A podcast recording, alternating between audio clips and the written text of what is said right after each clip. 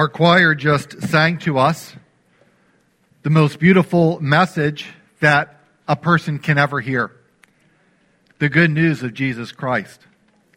The love of God takes perfect shape in the cross of Jesus Christ.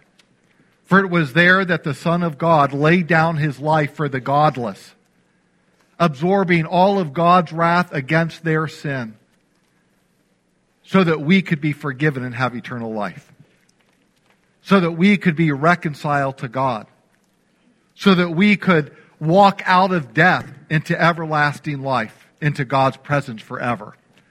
Not because of anything that we've done, but because of who Jesus is and what he has done for all who trust in him for salvation. And that's why we're here to worship the Lord today. The moment that we believe in Christ, God adopts us into his family. Uh, God becomes our Father. Uh, we become His children. And Scripture says that Christ is unashamed to call us His brothers and sisters. And the Lord says to us, As I have loved you, so you also are to love one another. 1 Timothy 5 tells us how we're to treat one another as members of the household of faith, how we're to treat one another as God's family. This text and the New Testament as a whole teaches us that churches flourish when their members treat one another like family. Churches flourish when their members treat one another like family. And as we saw in the, the first part of 1 Timothy 5 last Sunday, the main way in which we do that is to encourage one another. And, and this command applies across all age uh, and gender categories in the church um, older men, younger men, older women, younger women. We're to encourage everybody. God wants us to love one another like family. And He wants us to look after those who have no family. And that explains Paul's instructions regarding widows in the first part of chapter 5. Now, in the last part of the chapter of 1 Timothy 5, Paul talks about the church loving its leaders namely its pastors and elders. And thus the title of today's sermon, Treat Your Faith Family Well, Part 2, Love Your Leaders. 1 Timothy 5, 17 to 25 is our text for today, and that's on page 934 in the Pew Bible. 1 Timothy 5, 17 to 25. Please follow along in your copy of God's Word as I read this passage aloud. 1 Timothy 5, 17 to 25. Let the elders who rule well be considered worthy of double honor, especially those who labor in preaching and teaching. For the scripture says, You shall not muzzle an ox when it treads out the grain, and the laborer deserves his wages. Do not admit a charge against an elder except on the evidence of two or three witnesses. As for those who persist in sin, rebuke them in the presence of all so that the rest may stand in fear. In the presence of God and of Christ Jesus and of the elect angels, I charge you to keep these rules without prejudging, doing nothing from partiality. Do not be hasty in the laying on of hands, nor take part in the sins of others. Keep yourself pure. No longer drink only water, but use a little wine for the sake of your stomach and your frequent ailments. The sins of some people are conspicuous going before them to judgment but the sins of others appear later. So also good works are conspicuous, and even those that are not cannot remain hidden. This is God's word, and the main thrust of this passage is love your leaders, treat them well. This is the main point of today's passage. Um, I realize that me standing here as the preaching pastor of Webster Bible Church, this can be a little awkward. Uh, it could be my saying, love me, pay me well, be generous. But I'm reminded that this is God's word and we just preach right through it. And just as there's points of applications for us as pastors and elders, which I'll touch on, there's also points of application for you as a congregation with respect to the pastors and elders. And, and I trust that'll become clear as we work through this passage. Uh, this concerns the elders. Let the elders who rule well be considered worthy of double honor. Elders that are described here are the overseers in chapter 3, which Paul already addressed. There he gave the qualifications for overseers. You might remember. He's talking about the same group of men. We know that because in Acts 20, when, when Paul addressed the elders of Ephesus, uh, bidding them farewell, the terms elders and overseers and even pastor shepherds are all used interchangeably with respect to these men. So when we talk about elders, we're also talking about pastors. When we're talking about pastors, we're also talking about the overseers. Elders, pastors, overseers all refer to the same group of biblically qualified men who govern God's church. I was trying to think through this text and it helped me to visualize it um, as a tree, uh, with the trunk being the core principle uh, that kind of runs throughout this entire passage. And, and, off this core principle or the trunk, there's like three major boughs um, that are kind of like the sub instructions. And even off those boughs, there are uh, smaller instructions that are like the smaller branches protruding from the boughs. Um, so I would say that the trunk or the core principle of the passage is be good to your elders while remaining godly yourself. I, I think that is uh, the main message that kind of uh, runs through the whole passage. It's the trunk of the tree, if you will. Be good to your elders while remaining godly yourself. And, then the three boughs, the, the big branches that kind of come off that trunk are reward them generously, discipline them properly, and appoint them carefully. And then we see off, off of these three boughs, there are the, the, the more specific instructions that we'll get to as we work through this passage. So let's look at the first major bough. Reward them generously. Be good to your elders while remaining godly yourself. And, and one principal way that you do that is to reward them generously. This is in verses 17 and 18. Paul says in verse 17, writing to Timothy for the sake of the congregation, let the elders who rule well be considered worthy of double honor, especially those who labor in preaching and teaching. Again, we know from chapter 3 uh, that elders are the biblically qualified overseers of the church. And, and this function is emphasized by that word rule here in verse 17. Honor the elders who rule well. And, and the word rule there is the Greek word proistemi, which means literally to stand first. Uh, so the elders are first in terms of the leadership of the church. Um, that's why the NIV translates the first part of this verse, the elders who direct the affairs of the church. That's the idea. They're the spiritual managers of God's household. Um, and you know this. If you come here, you know uh, the elders are the one that, that teach and preach uh, Bible doctrine to the people of God. We, we pray for the members and ministries of the church, and we trust the Lord to help us chart a vision for the church's future in light of the great commission of making disciples of all nations. Uh, the first part of verse 17, when it says, Let the elders who rule well be considered worthy of double honor, uh, we've come across that word honor already, haven't we? Uh, back in verse 3, what did Paul say? He said, honor widows who are truly widows. We looked at that last week. And there it's very clear in the context that the word honor there refers to financial support for widows. And, and the word is used in the same way here in the second part of the chapter with respect to pastors or elders. Uh, the Greek word for honor, uh, time, uh, uh, often referred to a stipend or allowance that was given to someone for a service. And, and that actually comes through in our English word honorarium, right? If a, if a minister of the gospel performs a special function, let's say at a wedding or a funeral or a Bible conference or some speaking event, he's given a, uh, an honorarium as an appreciation for that. But we know Paul is referring to financial compensation in verse 17 because of the basis he gives for it in verse 18. He says, For the scripture says, You shall not muzzle an ox when it treads out the grain, and the laborer deserves his wages. Um, That first quote is from Deuteronomy chapter 25, verse 4. And that second quote, the labor is worthy of his wages, is from the words of Jesus as recorded in Luke 10 7. And by the way, uh, that right there is a good example of one New Testament writer affirming the inspiration of another New Testament writer. Uh, Peter does the same thing in reference to Paul's writings when Peter closes out his second epistle. So, just as the Old Testament is the Word of God, so the New Testament is the Word of God as well.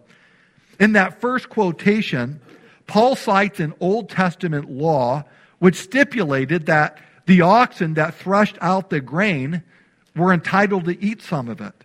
Uh, they were not to be muzzled to prevent them from doing so. And Paul's point is pretty clear, or at least it ought to be, that if God required that the animals who labor to provide food for others should not be muzzled, but should be able to enjoy some of that grain themselves, how much more would God want faithful pastors or shepherds who spiritually feed the flock of God to be cared for appropriately? And in the second quote, Paul moves from up a level, from animals to laborers, to a human worker who is entitled to be paid for his labor. Uh, Paul is suggesting from Scripture that to refuse to support pastors who provide spiritual food for the people of God is, is about as heartless as refusing food to a laboring animal or to a hired worker. So if honor refers to financial provision, what does Paul mean by double honor? Uh, well, uh, one of the most widespread interpretations of this is that if he's saying don't literally pay them double what the average person makes, he's certainly saying pay them generously. Excellent elders, pastors, should be paid generously. He says, especially those who labor in preaching and teaching. He talked about the ox treading out the grain or threshing out the grain. He talked about the laborer hard at work in the fields. Well, the word labor here is the word kopiao, which means strenuous labor. It talks about working even to the point of exhaustion. It's wearing yourself out in the study of the scriptures and in the ministry to God's people. Paul says here, let them be considered worthy of double honor. In other words, don't just pay the pastor or some other uh, Christian elder, whatever have you, unthinkingly, unfeelingly. He says, consider their worth. Weigh the value of their ministry of preaching and teaching the Word of God to the people of God and then compensate them accordingly. Now, let me say here that a faithful elder or pastor will not ever take advantage of the church's generosity. And here's why. Because chapter 3 comes before chapter 5. And in chapter 3, when he lists the qualifications of an elder, one of them is he must not be a lover of what? He must not be a lover of money. So, so greed should not be a concern. If a man is qualified for the office of pastor, elder, overseer, he is to be trusted to use the resources given him for the glory of God, for the care of his family, for the spread of the gospel, for the care of God's kingdom, for the building up of the church. One other possible interpretation of double honor that I came across that I think is certainly worth mentioning is that it refers to remuneration and respect. In other words, not saying like pay them double so much as pay them, you know, let them earn a living from the gospel. Uh, let it be a tangible financial expression um, of your support, but also to be coupled with the respect that is to be given to pastors, elders, overseers that are, that is emphasized throughout the New Testament. For instance, Hebrews 13, 17 says, obey those who rule over you. There's that word rule. And be submissive. Why? Because they watch out for your souls as those who must give an account. Let them do so with joy and not with grief, for that would be unprofitable for you. Hebrews 13, 17. So the idea here is, is be good to your elders. Contribute to the joy of their leadership. Reward them generously in terms of how you pay them, in terms of how you regard them and respect them, because that, in a positive sense, will be profitable for you. Uh, it'll do you good in return, especially on the day when we meet Christ. But there is a second aspect to this. That is, if we're to treat our elders properly, they must not only um, be rewarded generously, but they must be disciplined properly. Discipline, discipline them properly is that second bough of the tree, if you will, that, that major branch that it appears in verses 19 to 21. It's the second bough of the tree that pertains to the church's treatment of its elders. Look at verses 19 and 20.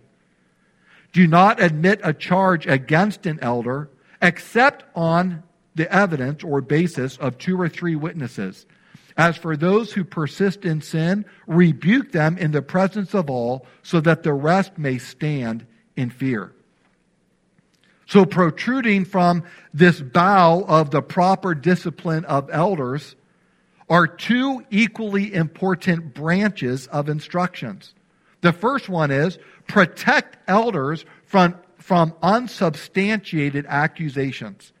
And the second one that corresponds to it is rebuke elders who persist in sin. You see that? If we're going to discipline elders properly, we must protect them from unsubstantiated accusations. Well, we might say empty or false accusations, unprovable accusations. But then, with substantiated allegations, they must be rebuked in the presence of all. So there's, there's an important balance there. Let's look at that first one. Protect elders from unsubstantiated accusations. The fact is, there are some people that are always looking to take pot shots at leaders.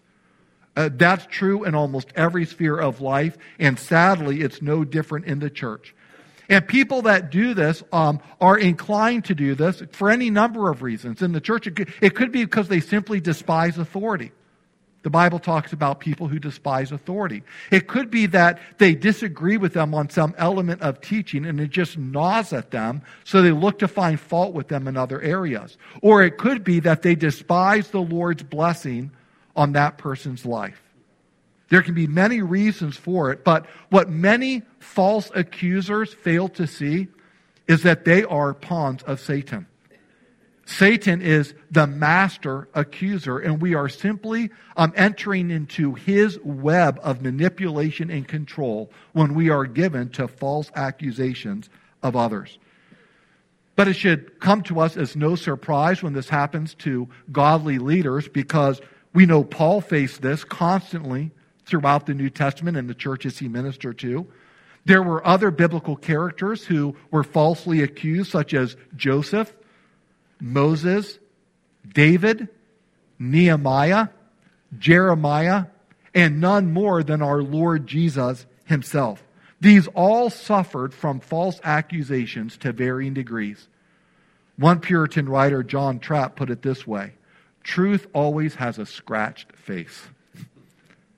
Truth always has a scratched face, and sometimes far worse. False accusations, even in the church, are a real danger. And so Paul tells Timothy, as the pastor at Ephesus, leading the people of God in that area of the world, in that particular church, how to deal with allegations pertaining to elders. Verse 19, the first part of that verse, look at it again. It literally says, Against an elder, an accusation receive not against an elder an accusation receive not. And I believe that the original word order suggests who it is exactly that is being accused. It is a shepherd of God's flock. And it also emphasizes that an unsubstantiated allegation is not to be received. Um, the ESV uses the word admitted. Do not admit an accusation. Do not allow it to run its course. That word for receive or admit is, is an intensified form of the Greek word for to receive, and it means to actually welcome the thought of, to entertain the thought of, to mull it over in your mind and maybe even enjoying mulling it over in your mind out of curiosity or whatever the case may be. Paul says, don't do that. Paul says instead, you are to ignore it you are to turn a deaf ear to it. You are to refuse to listen to it except on the basis of what? Two or three witnesses. Right? So he's talking here about unsubstantiated accusations, not legitimate ones. This stipulation was required in the law of Moses, and it was actually reiterated by Jesus in the context of church discipline. Multiple witnesses are required to confirm allegations. And this shows that elders are to be held accountable for legitimate accusations, but they are to be protected from unsubstantiated allegations or accusations. I found in my own 30 plus years of pastoral ministry that false accusations, they can surface at any given time, but they tend to surface most in seasons of church discipline or in tough decisions. Church discipline or just tough decisions is when these false accusations tend to surface. Um, when my office was downstairs in uh, the basement of the church for um, 10 or 11 years, my first 10, 11 years here, I had a, a bulletin board right next to my desk. And I had a sticky note uh, on the bulletin board, reinforced with text, that had an excerpt from a hymn that was written in the 19th century called Courage, Brother, Do Not Stumble.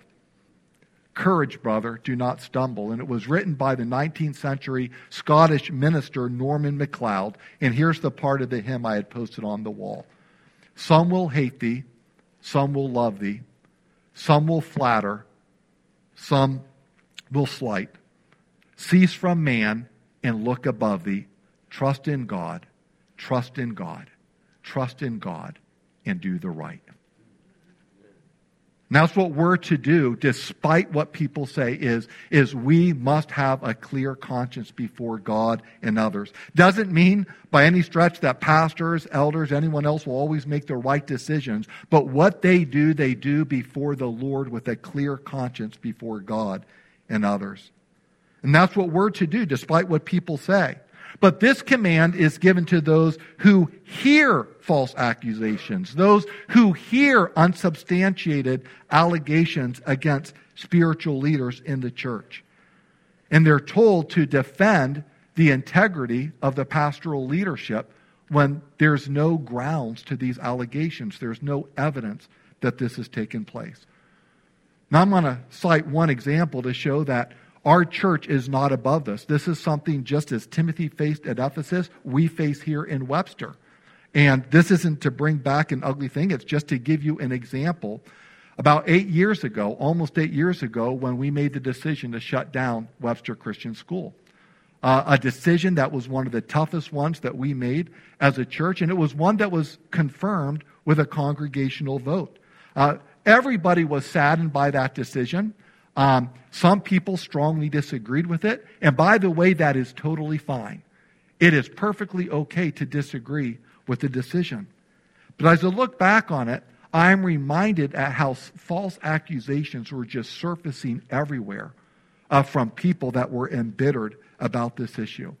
And there was one time when a meeting was called, not by uh, the members of our congregation or the church, but by parents that were outside our church. And the, the meeting took place here in this very room. And some of you might have been here, but the false accusations that were coming up were utterly ridiculous.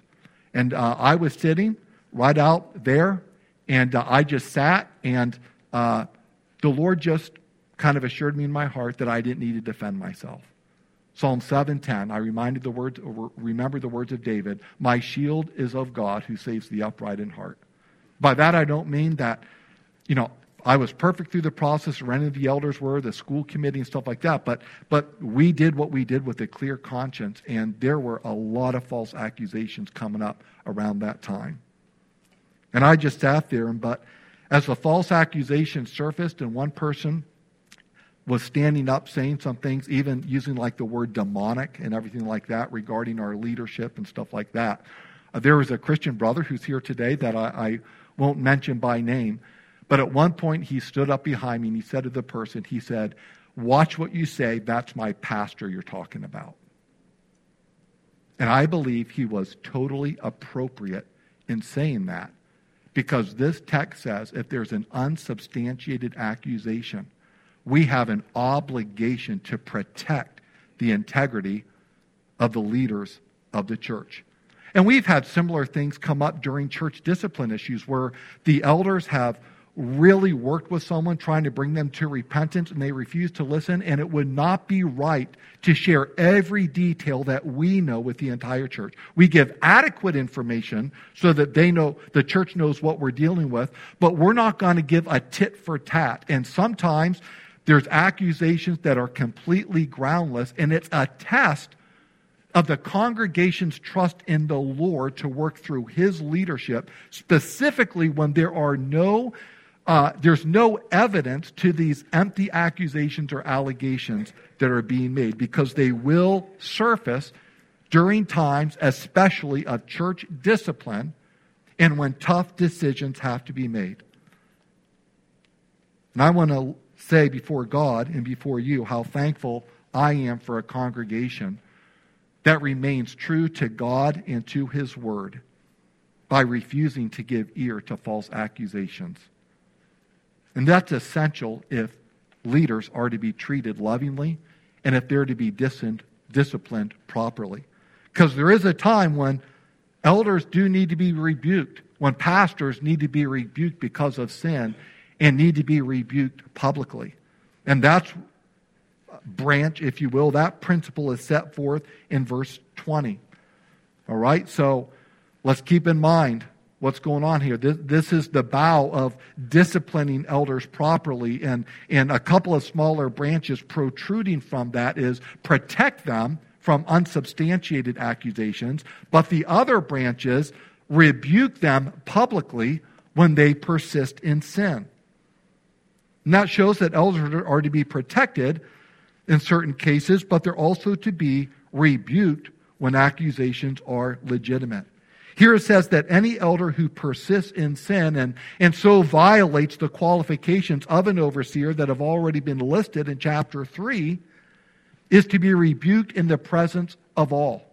And there's no qualification given for all there. So since he's talking about the context of the local church, I believe this means that one is to be rebuked not only in, in the presence of the other elders, but in the presence of all the church members as well, the household of faith. That word rebuke literally means to expose, to prove wrong, to show to be guilty, to convince with compelling evidence. So we're talking about legitimate allegations that have evidence backing it up. And then that needs to be dealt with publicly because there's a high price tag that comes with leading the Lord's people. John MacArthur wrote in his commentary a sinning elder has nowhere to hide. And that's a strong statement, but it ought to be true. A sinning elder has nowhere to hide. And that's never easy to do, to rebuke someone publicly, but it's the right thing to do. And it's for this very reason that Paul tells Timothy in 1 Timothy 5:21. Listen to his language here. In the presence of God and of Christ Jesus and of the elect angels, I charge you to keep these rules without prejudging, doing nothing from partiality. In other words, when someone is found to be guilty of a, of a, pattern of sin, they are legitimate accusations and he has violated the qualifications of 1 Timothy 3. Paul tells Timothy, do not show preferential treatment. They may be a beloved friend of yours. They probably are. They might be extremely close to you. You might have benefited tremendously from their ministry. But Timothy, do not show partial treatment in that case because God the Father is watching. The Lord Jesus Christ is watching. All the elect angels are watching. So you'd better fear them more than you fear people's reactions for the public rebuke that must be done. That's the point here, because there is a pressure not to do it. it it's never easy to do. It's never um, fun to do. it is never enjoyable in the least sense, but it is the right thing to do. The purpose of public rebuke Paul says, is so that the rest may stand in fear. I believe he's speaking there certainly about the rest of the elders. They don't want to go through that. But also the rest of the congregation because church discipline applies to all. Proverbs 19:10 says, "The fear of the Lord is the beginning of what? Wisdom." Wisdom. Uh, so in matters like this one, that's the purpose of public rebuke. Uh, uh, people wise up. Elders and congregation alike, they're reminded, wow, God takes sin seriously and we better as well. And I think a very common response from uh, committed elders and members are when they see someone go through that is, I, I need to do a spiritual check on my own heart here. What sins am I tolerating in my life? What if it were found out that I was doing such and such or whatever? And, so we get serious about purifying ourselves and pursuing holiness in the fear of God, as 2 Corinthians 7 1 says. Now, elders who have been rebuked and are repentant should be immediately forgiven and accepted and loved on by the congregation. I mean, this is what Scripture teaches us. And in some cases, such a person can be restored to the office of pastor if enough time has gone by where we can observe the fruit of repentance and, and a pattern of godly living has been reestablished so that credibility has been restored among the congregation. And that takes us to the third bough of the tree pertaining to the church's treatment of elders. The first one was reward them generously. The second one is uh, discipline them properly. And now the, the third bough or major branch is appoint them carefully. and you can see why Paul says that. Verses 22 to 25. Do not be hasty in the laying on of hands, nor take part in the sins of others. Keep yourself pure. No longer drink only water, but use a little wine for the sake of your stomach and your frequent ailments. The sins of some people are conspicuous going before them to judgment, but the sins of others appear later. So also good works are conspicuous, and even those that are not cannot remain hidden. Why does Paul bring up all this at this point in the passage? I think it's obvious that one way to avoid the public rebuke of an elder is to be careful who you appoint as an elder in the first place. That's what he's saying. Don't appoint someone too hastily. Otherwise, you might be an unwitting accomplice to their sin. So keep yourself pure, Paul tells Timothy in this context of appointing elders. By the way, notice the, the parenthetical statement in verse 23. No longer drink only wine or water, but use a little wine for the sake of your stomach for your frequent ailments. Think about what Timothy was going through at Ephesus. You know, false teaching, um, older men that carried a lot of political clout, if you will, in the church. Very intimidating situation. It could have been some of Timothy might have even had kind of a weaker constitution. And, and, and I will confess after many years of ministry that some ministry issues can give you indigestion. some can give you an upset stomach. And sometimes you can go uh, through periods where, where you are constantly unsettled because of the pressures without. And, and it seems that Timothy was, had, had uh, refused to drink any alcohol, any wine at all. And we have to remember that the water in those days were, were, was not purified like it is in our days. And, and Timothy, perhaps out of uh, wanting to be extra careful, or maybe he had seen abuse of alcohol in his church and, and wanted to just be above all that and, and kind of go even beyond what Scripture requires, because Scripture commands against drunkenness, but it does not command abstinence. It's perfectly fine if you want to abstain, but Scripture doesn't command it. And Paul is saying, Timothy, look, um, when I talk about keeping yourself pure, that reminds me take a little wine for your stomach. Timothy, I know you're a godly man. You're trying to be a godly example for the flock, but, but it's okay, Timothy. Wine has some good medicinal purposes. Allow, take in a little bit in order to calm your stomach. So Paul just sort of inserts that there. And then he goes on to list four kinds of men. Did you catch that in the final verses there.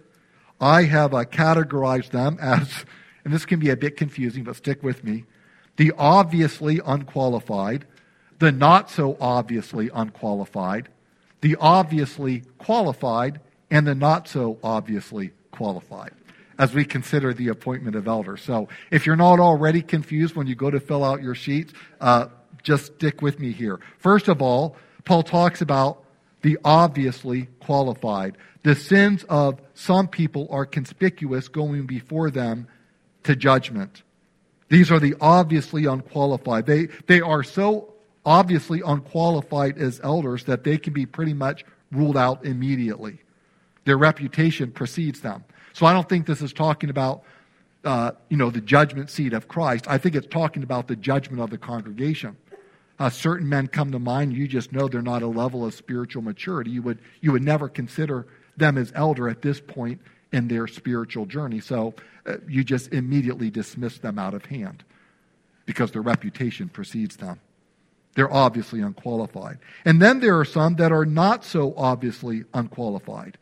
Um, some men's sins are not seen right away. There's a hidden pattern of sin in their life, but on the outside, they look qualified. And those sins have to be dealt with later because in many times they're appointed to that, and, and now you're forced to deal with it in the manner that was described in the previous verses. They're not so obviously unqualified. And then the third group is obviously qualified. Their good deeds are obvious. Their godly character shines for all to see. Uh, they're clearly qualified and everybody knows it. Maybe because uh, they have a good speaking gift and so they have a little bit more of a public platform and, or maybe they lead a particular ministry that, that, uh, that kind of, um, uh, covers across all various categories of the church. So they simply have more visibility and they have a godly character. They do a lot of good things. Uh, they're capable to, to, to teach God's word and to refute false doctrine. And, and they are obviously qualified and pretty much everybody knows it. That's the third category. And then that fourth category is the not so obviously qualified. There are qualified men in the congregation but they're a little less obvious to identify as elders. It could be because uh, they're not really great at public speaking.